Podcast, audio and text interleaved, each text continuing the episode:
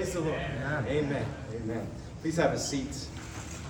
And I have the privilege of welcoming up my fellow pastor, Pastor Pilgrim, to teach us. Thank you, sir. Thank you, brother. Can we give uh, Pastor Micah and his awesome leading a hand? Blessed by you. Thank you. We're going to turn our attention to God's word in Titus chapter 3, and I am greatly humbled, uh, Uh, all jesting aside from the last session, I'm really humbled to be able to adorn the gospel of our gracious God and Savior Jesus Christ for just a few minutes with you, men. So look with me at Titus chapter 3, starting in verse 3. For we ourselves were once foolish, disobedient, led astray slaves to various passions and pleasures, passing our days in malice and envy, hated by others and hating one another. But when the goodness and loving kindness of God our Savior appeared, He saved us, not because of works done by us in righteousness, but according to His own mercy. By the washing of regeneration and renewal of the Holy Spirit, whom he poured out on us richly through Jesus Christ our Savior, so that being justified by his grace, we might become heirs according to the hope of eternal life. This is the word of the living God. Let's bow our heads together. Our gracious God and Savior, we turn our attention again to your timeless word, your word that you promised us would not return void. The word, as we sing, it's above all earthly powers of which Christ is the grand subject, our good its design, and the glory of God its end. We ask, Holy Spirit, that you would speak now, for we, your servants, are listening, and we're putting our trust in the word of the living God. And we ask this in Christ's name and for Christ's sake. And all who agree said, Amen. Men, there is no hope to become a sound man apart from the gospel of Jesus Christ you may have a different story than the man you're sitting next to, who has a different story than the man sitting across from him, who has a different story than the man who is speaking to you this morning. But you don't have a different gospel. Charles Spurgeon, on one occasion, said Whitefield and Wesley might preach the gospel better than I do, but they cannot preach a better gospel. There is no better gospel, for there is no other gospel. You and I don't need to improve upon the message of the gospel, which is the life, the death, the burial, and the resurrection of our Lord and Savior Jesus Christ. He is the Son of God, He is the King of creation. He was sent by the Father to redeem what was lost in Adam's fall and to take away our sin and bear the wrath of God on our behalf. There is no greater news than knowing your sin, my sin, has been forgiven and Christ has redeemed us from the curse of the law by becoming a curse for us. The gospel of Christ changes everything. Amen? The gospel has transformed, particularly our past, it has anchored our present, and it has solidified our future. Those are three things I want us to look at in this brief time in the text that I've been assigned Titus 3 3 through 7. Remember, we are studying a pastoral epistle. It's one in which Paul is offering both encouragement as well as advice to Titus. He's an elder who has been left on or in Crete, however you want to say it, to appoint more elders and to put what remained into order. Now, as we've come to see, the Cretans were quite the ministry group. So Titus had his work cut out for him. If we look in chapter 1 again, in verse 12, we notice that a prophecy is true, a testimony is true that Cretans are, note, always liars. They are evil beasts and they are lazy gluttons. Sounds like a fun way to kick off a men's ministry with a group like that. And yet, how do you minister to Cretan men who have that sort of description lying, gluttonous, evil beasts? How? By not watering down the truth of the gospel, not by modifying the message of the gospel. You see, when presented to either the lawless the one who is apart from Christ, or the legalist, the one who seeks to add rules to the scripture to win merit from Christ, there is no need to either dumb down the gospel or dress up the gospel. The same gospel that saves sinners from their unrighteousness also saves the proud from their self righteousness. And so in verses 3 through 7, there are three truths that all of us this morning, no matter where we're at and what our story is, we all can say these are three truths that we share because of the gospel of grace. And we're going to walk through each one of these briefly in the two hours that I have left. No, I actually only have about uh, 15 minutes. So we're going to look at our identity before Christ in verse 3. So, our identity before Christ. All of us here have an identity before Christ. We're going to look at our security in Christ, verses 4 through 6. What a glorious thing that is to have security in Christ. And then, thirdly, we're going to look ahead at our eternity with Christ in verse 7. So let's begin by looking at our identity before Christ. Notice verse 3. He says, We ourselves were once. In other words, if you look at the verses right prior to this, in verses 1 and 2, Paul tells him, Titus, remind the church to be submissive to authority, to be obedient, to avoid quarreling with others, and to be gentle and courteous toward all people. Why? Because, verse 3, because we ourselves were once in that same, uh, same place of sinful separation from God. Paul says, don't forget when you drive past the prostitute, when you observe the drunk who's sprawled out on the street corner, when you in business notice that one particular businessman who is bound up in greed, or if you know a son who's embroiled in a hostile quarrel with his father, he says, Don't forget, this is what we once were. He says, Come down off the high horse and off that judgment seat and recognize that, but for the grace of God, there go I. Now, again, it doesn't matter what your particular story is. Paul says that our identity before Christ, notice, was marked by six things. Six things that he mentions in verse 3. He first begins with the word foolish. By the way, this is the same Greek word that's used in Romans chapter 1. In fact, there's a lot of parallels between this verse and Romans chapter 1. In fact, we look in Romans 1 and it says that their foolish hearts were darkened. Whose foolish hearts?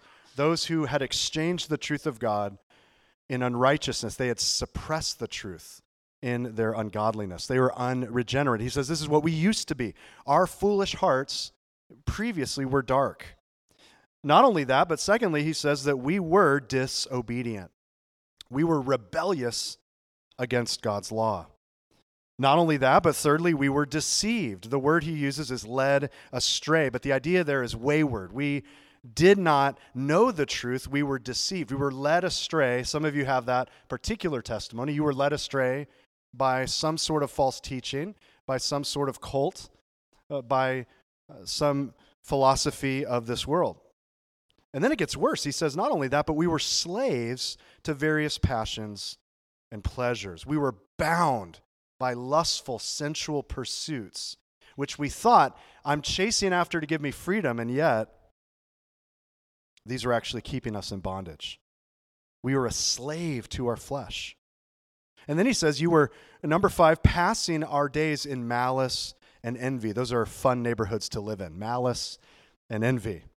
In other words, you were just passing your day, living an aimless life that was futile and forgotten, if not for the trouble that it caused others. Your day, the days that you lived, were pointless, they were going nowhere, purposeless. And then finally, he says, we were marked by being hated by others and hating one another. You could say our relationships before Christ were marked by selfishness and contempt, not love and service. What a great resume you and I have given to the Lord. This is what God had to work with when it came to you and to me. Now, some of you may have a more extreme testimony. Maybe your, your testimony is you were saved out of drugs and alcohol abuse. Some of us have a more domesticated uh, testimony. My name is Pilgrim. My parents were Christian hippies, and so that's why I was named that. I don't know what any parent would do that to their children for, but they, my parents named me after Pilgrim's Progress. It was a lot of fun in middle school to have that as a name. But I had a more domesticated, if you would, testimony. And yet, even so, I and all of us can read this description and agree who I was before Christ was a wretch in need of saving. A parallel passage to this is Ephesians chapter 2. And you can go read this later, but verses 1 through 3 says that we were dead in trespasses and sins. We all once lived in the passions of our flesh. We carried out whatever the desires of our body and mind told us to do. In our very nature, we were children of wrath. But see, in Ephesians 2, we come to verse 4 and a very significant word. It's the same word that we see here in Titus chapter 3, verse 4. It's the same word we come to in 1 Corinthians 6, 9 through 11, which we've referenced twice now in this conference. There in 1 Corinthians 6, Paul has just explained, remember, the sexually immoral, the idolater, the adulterer, the homosexual, the thief, the greedy, the drunkard, the reviler, the swindler will not inherit the kingdom of God. And he says, and such were some of you. But then the next word. What is the next word? Well, it's right here in verse 4. It's the word but. In 1 Corinthians, he says, But you were washed, you were sanctified, you were justified. In Ephesians 2, we were children of wrath, our identity before Christ. But then he says, But God, being rich in mercy because of the great love with which he loved us, even when we were dead in our trespasses, made us alive together with Christ. By grace, you have been saved. Our identity before Christ, it's darkness, it's bleak, it's death, but God. And so we come to the second section, our security in Christ, in verse 4. But when the goodness and the loving kindness of God our Savior appeared, he saved us. For the theologians in training, you can note with me verses 4, 5, and 6 that we see a great picture of the Godhead here. We see the Father, God our Savior, verse 4. We see the Son in verse 6, Jesus Christ, who is also listed as our Savior, a great picture of the deity of Christ. And then we see the Holy Spirit referenced in verse 5. And so in our salvation, men, the Father's decree, the Son's death, and the Spirit's deposit are all at work, bringing you and I from death to new life. If you take a minute and circle or underline the word or the two words loving kindness in verse 4, literally the Greek is philanthropy. The idea is there is a love for man. God saved us according to his love and if you note in verse 5, his own mercy, out of his goodness. And if this love had not appeared, you and I this morning would certainly not be here. But you and I would still be in the sinful state that we just read about in verse 3. God, his goodness, his loving kindness, the God of our Savior, who, who is our Savior, appeared to us. If this love had not appeared, we would still be in that sinful state. The gospel then is not about our worth it's not about our good works that merit salvation. It's not about wages. It's about God's work and God's ways. Notice verse 5 tells us what the Holy Spirit does in our salvation. The Holy Spirit is the one who regenerates and renews. And so Paul is telling us that the Holy Spirit is active in making us new, but also keeping us new. So we who were dead with that rap sheet have now been made alive. We who were dirty by our sinfulness have now been made clean. We've been regenerated and renewed. And we who were old are now new. The Spirit of God was poured out on us richly through Jesus Christ, who is our only Savior. But notice with me that the saving work of the triune God is not done by us, or done by our works of righteousness, but it's according to his mercy. Men, I just need to say this this morning. Your works did nothing to save you. When God looks at your resume, he doesn't say, you know what, you've got potential, and I really want you on my team. I need you to come work for me. You're going to make a great asset in the kingdom. No. In our sinful state apart from Christ, we are wretched. We are poor. The scripture says we're naked, blind, ashamed, worthless, and condemned. That's what we brought to the table. And yet, in Christ, we are being made new. We are made new. We are being conformed into his image. We've been born again into his likeness. And thus, when the Father looks at you and me, he doesn't see our sinful identity, he sees the perfect righteousness of his Son, Jesus Christ. Just consider this nothing that we have done in these verses was accomplished in our own strength. All of this was accomplished by his mercy. Like, which one of these was done by us? Was it his goodness and loving kindness appearing? Was that you? Was no. How about him washing and renewing us? Nope, still not us. How about him pouring out his spirit upon us richly? Yeah, I can't say that's something I did. In fact, you go back to chapter 2, verse 11, it says, The grace of God has appeared. Uh, he's the one who has done this. Uh, verse 14 of chapter 2 He gave himself to redeem us from all lawlessness and to purify for himself a people. That is something he has done. Men, we are saved by grace alone, through faith alone, in Christ alone, according to Scripture alone, to the glory of God alone. None of our salvation was accomplished by us, lest we get the credit and thus we get the glory. Men, what binds us all together here this morning is not merely barbecue or basketball, as glorious as those things are. What unites us is that those of us who have trusted Christ are recipients of his divine mercy and his sovereign grace. Thus, if we did nothing to merit our salvation, we can do nothing to forfeit it. Our salvation in Christ is secure. And that leads us to our third point our eternity with Christ. Notice verse 7.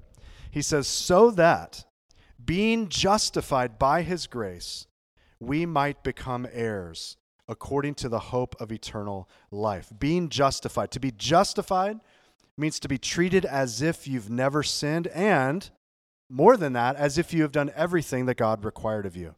It means to be in right forensic legal standing with God. Now, this morning you may not feel justified. In fact, there are many Saturdays I wake up not feeling justified, but it's not about our feelings. This isn't the women's conference, it's not about our feelings. You see, God declares you are in right standing because of the perfect righteousness of my Son. You and I are not justified by keeping the law, no, but by his grace, verse 7, and that is through faith. And notice what you and I have to look forward to one day. We have our past that has been redeemed, we have a, a present security in our faith, but look at what we have to look forward to. He says that we are heirs. An heir is someone who is documented legally to be a recipient of the treasures of their father. And on earth, there's plenty that could jeopardize this. Some of you may have an inheritance from your father you're looking forward to. All it takes is one bad lawyer or the wrong stepmom, and the inheritance is in jeopardy. In the first century, if your wealth was locked up in wool or silk clothing, you had to keep the moths away. They could literally eat your inheritance. If your wealth was in metals, you had to protect them from rust. You also had to constantly be vigilant against thieves who could easily locate where it was hidden and steal away all that you were waiting to inherit. Remember in the Sermon on the Mount, Jesus said, There is a treasure in heaven that moth and rust could not destroy, where thieves cannot break in and steal. And in 1 Peter 1 3 through 4, the Apostle Peter said this. He said, According to his great mercy, he has caused us to be born again to a living hope through the resurrection of Jesus Christ from the dead. Two, here it is, an inheritance that is, it's imperishable, it's undefiled, it's unfading, and it's kept in heaven for you. Understand your future, Christ follower. You are an heir of eternal life, something that will not perish, it won't be defiled, it will never have inflation and lose its value. It is not something you need to guard and keep, it's kept in heaven for us. You know, as I think about these verses and how they apply to my life, and I think about these verses and how they apply to your life, I suspect in a conference this size, there are some of you who may never have repented of your sin and trusted Christ. You've never received the gospel by faith, or maybe you're seeking to work your way to merit God's favor. You may know the right words, you may have attended church regularly, but as Alan mentioned earlier, you may not be regenerated by the Holy Spirit. The scripture declares to you today you are a sinner. The wrath of God abides upon you. And yet, because of the finished work of Christ, you're invited to come. We're all invited this morning to come. In fact, one of my favorite hymns is called Come Ye Sinners. And it was written by a man by the name of Joseph Hart. And Joseph's Hart's life seems to embody the verses that we've just read. Hart was raised in the home of pious believers, and they actually taught him the Word of God from infancy. In his 20s, Hart found himself bound by his sinful, lustful desires. And even though he grew up in the church, he completely misunderstood grace. And so he gave in licentiously to his flesh and gross sensuality. Here's what he said about himself He said, I imagine I obtained by Christ a liberty to sin, and I was resolved to make use of that liberty. In this abominable state, I continued as a loose backslider, an audacious apostate, and a bold faced rebel for nine or ten years not only committing la- acts of lewdness myself, but infecting others with the poison of my delusions. So even though he was raised in the church, he went this route. Years later, as is the case with many men, he swung the other direction and then began to become a staunch legalist, trying to work for his salvation by praying and even reading scripture in the original languages.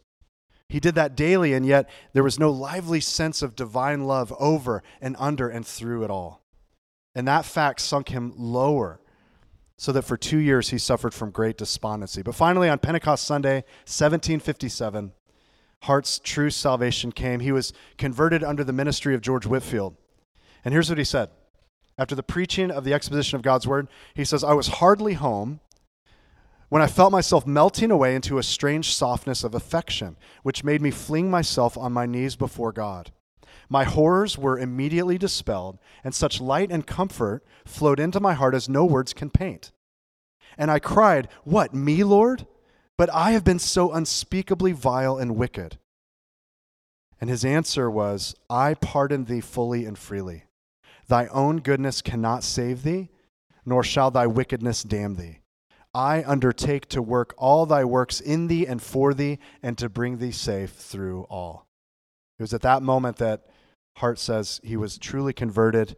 And after that, he laid his entire life down at the foot of the cross and said, Lord, would you use me in the church?